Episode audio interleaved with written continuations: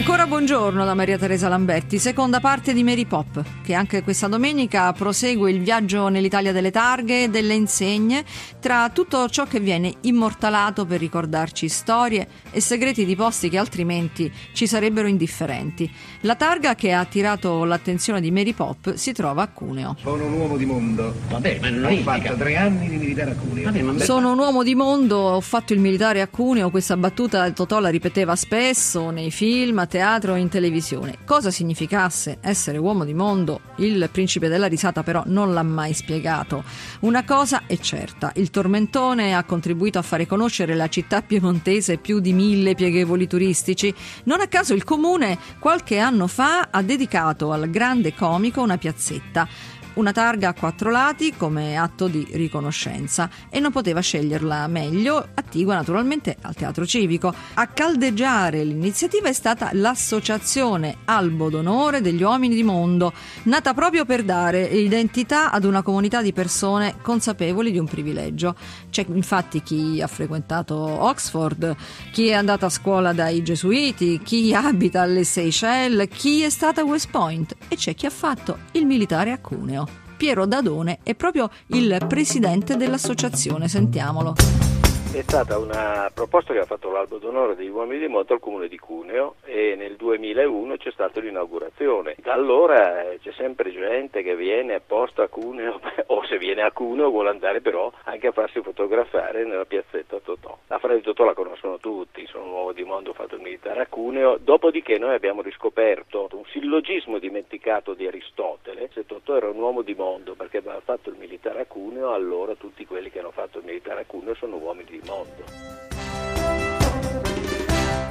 E Abbiamo fondato l'albo d'onore degli uomini di mondo, tutti quelli che hanno fatto anche solo per dieci minuti il militare in provincia di Cuneo, intendendo per militare portare una divisa, quindi anche il vigile urbano, ha diritto ad essere iscritto gratuitamente nell'albo d'onore. Siamo ormai oltre 9.000, ma in realtà saremo molti di più, sono milioni quelli che hanno fatto il militare a Cuneo, essendo una provincia piena di care, di caserme.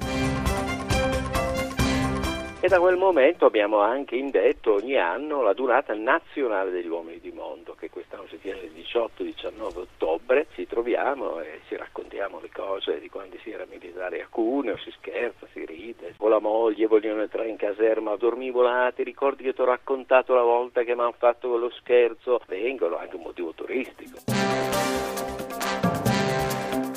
Nomi eccellenti non mancano, anche insospettabili. Pannella ha fatto il militare a Fossano e dove ha fatto anche Mentana, il direttore del TG della 7, De Benedetti, l'ingegner Carlo De Benedetti l'ha fatto a Bra. Io per scherzo qualche anno fa alla durata dal palco dissi eh beh se non avete fatto il militare a Cuneo chiedete di essere richiamati e venire a fare i campi estivi in una valle di Cuneo così maturate il diritto. Qualche mese dopo mi chiamano dalla caserma degli alpini mi dicono guardi qua ci sono due domande una in carta bollata e una in carta semplice di due ex alpini uno veneto e uno di Brescia che chiedevano di essere richiamati ai campi estivi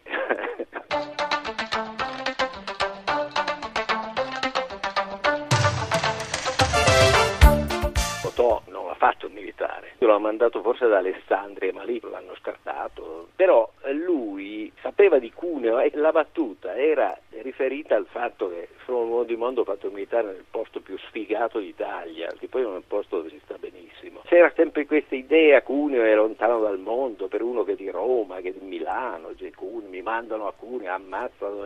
E lui questo voleva dire. Difatti in molti film poi cita Cuneo anche quando non, non dice la battuta e di questo gliene siamo molto grati perché mentre in un primo tempo molti cunesi dicevano sì, ci prende in giro Totò come si permette, invece adesso tutti sono contenti che siamo stati ricevuti come delegazione di uomini di mondo a Napoli e dove noi abbiamo detto vabbè però voi non ci avete ancora neanche una piazza o una strada, Totò è vero, è vero, dovremmo farlo, però fino adesso non mi risulta che l'abbiano ancora fatta. Quindi restiamo solo noi. Se uno vuol conoscere una piazza intitolata a Totò deve venire a Cuneo.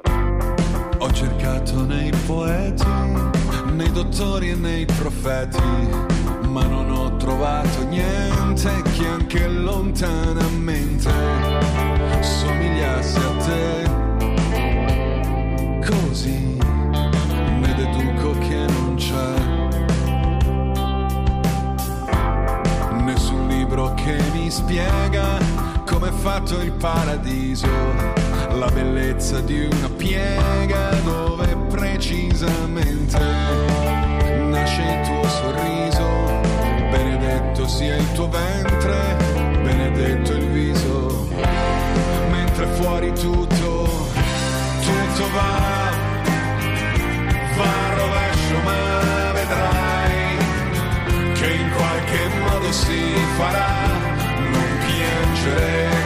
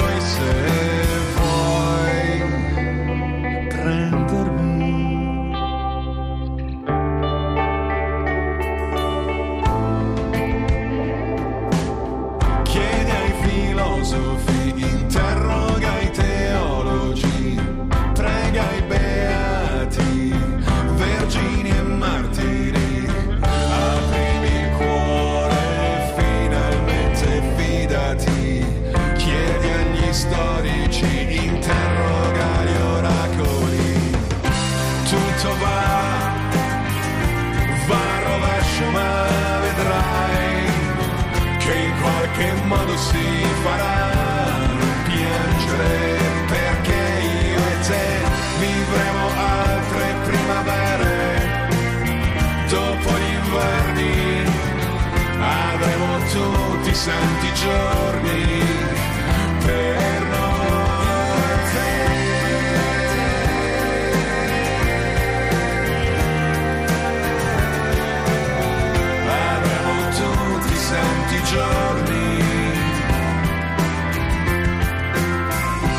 Gli appassionati di auto storiche, oggi a Bologna c'è un'occasione davvero unica da non perdere, l'esposizione delle Maserati da Grand Prix storiche. Vittorio Argento ne ha parlato con uno che di questi gioielli se ne intende come l'ingegner Alfieri Maserati. Cominciamo con la storia. Lei è? Io sono figlio dell'ultimo nato dei fratelli Maserati, che originariamente erano sette, uno morì ancora in fasce, arrivarono sei, uno per carriera ha fatto il pittore, scultore, professionista e gli altri si sono dedicati alla meccanica, in particolare all'automobile. E lei è ingegnere, quindi evidentemente agli studi meccanici e comunque gli studi legati alla costruzione si è dedicato. Ci fa toccare con mano che cosa c'è di straordinario in questa mostra. Una persona entra e che cosa si troverà davanti?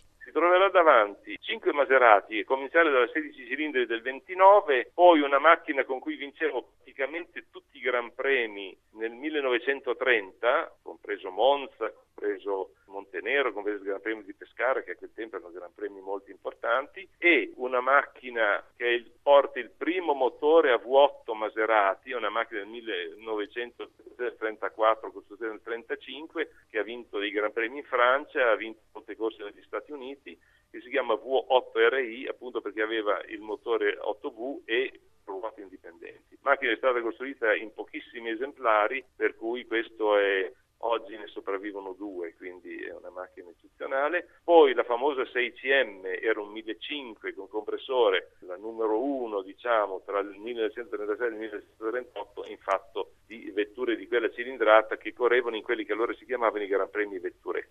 Poi ancora c'è la famosa monoposto 3000 cm3 con compressore del 1933.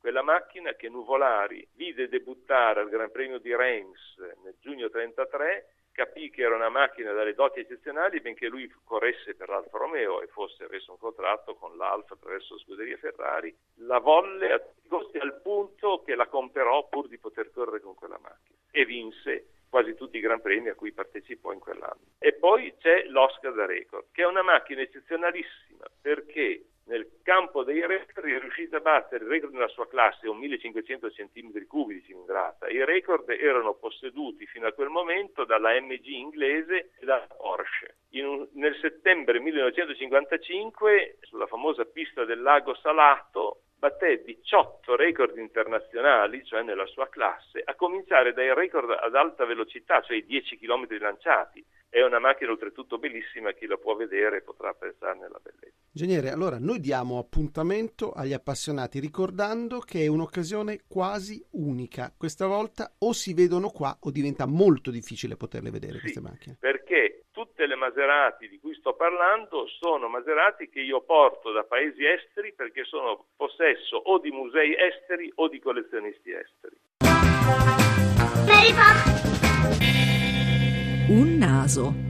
Chissà quanti di voi hanno un naso e non lo sanno. Certo, sì, sanno di averlo perché lo vedono, lo toccano, però ne ignorano il potere nascosto. Il naso, infatti, un po' come la pipa di Magritte, non è solo un naso, ma è qualcosa di più. È una porta aperta sulle emozioni, è una, potremmo dire, induttore di sogni, un talento naturale. Non ci credete? E allora seguiteci. Respirate con noi, a guidarci è Valeria Donofrio. L'icona della carnalità per eccellenza lo aveva capito benissimo. Per esaltare la sensualità non servono pizzi o sete fruscianti e a chi le chiedeva cosa indossasse la notte nel letto, lei, Marilyn, rispondeva solo due gocce di Chanel numero 5. Due gocce, solo due gocce e nulla più. Il profumo è questo, è l'etereo che si fa materia, è la carne che evapora. A modo suo una scienza esatta, ma con regole imperfette e soprattutto non scritte che bisogna scoprire a naso. Laura Tonatto, da quando è bambina, fa questo, annusa la vita. C'è chi la morde, chi la afferra e chi come lei ne coglie l'essenza, respirando. Beh, il nostro naso è posizionato tra gli occhi e la bocca proprio per esaltare la vista e il gusto. Se noi tutte le mattine non apriamo queste narici e ehm, sentiamo cosa ci accade intorno, ma non solo con i profumi, proprio con i luoghi, con le persone, eh, con i cibi, con i vini, noi perdiamo una parte fondamentale della nostra esistenza. Chi non ha attenzione per i profumi della vita e ha una vita un po' meno intensa. Paul Valéry diceva che chi non si profuma non ha avvenire. E cos'è mai? L'avvenire, se non la proiezione di un sogno. E se è vero che i sogni aiutano a vivere, è vero anche che i profumi aiutano a sognare. Quelle essenze che odorano di innocuo e per qualcuno anche di frivolo sono in realtà insidiosissime perché l'olfatto è un senso fuori dal nostro controllo che arriva dove la ragione non può. L'olfatto risiede nell'ipotalamo, la parte più ancestrale, più antica del nostro cervello e eh, reagisce esattamente come la fame, il sonno, la sete, il sesso, sono istinti questi. Non c'è nessuno che ci può dire questo ti sta bene, questo è di moda, è il nostro naso che sceglie, la nostra mente, anche perché il profumo parla di noi, del nostro stile di vita, del nostro modo di pensare. Molto più importante di un abito, più identificativo di una scarpa, il profumo siamo noi, microparticelle sospese nell'aere che attendono di avvolgere l'immaginario altrui per trascinarlo nel sogno con garbata persistenza.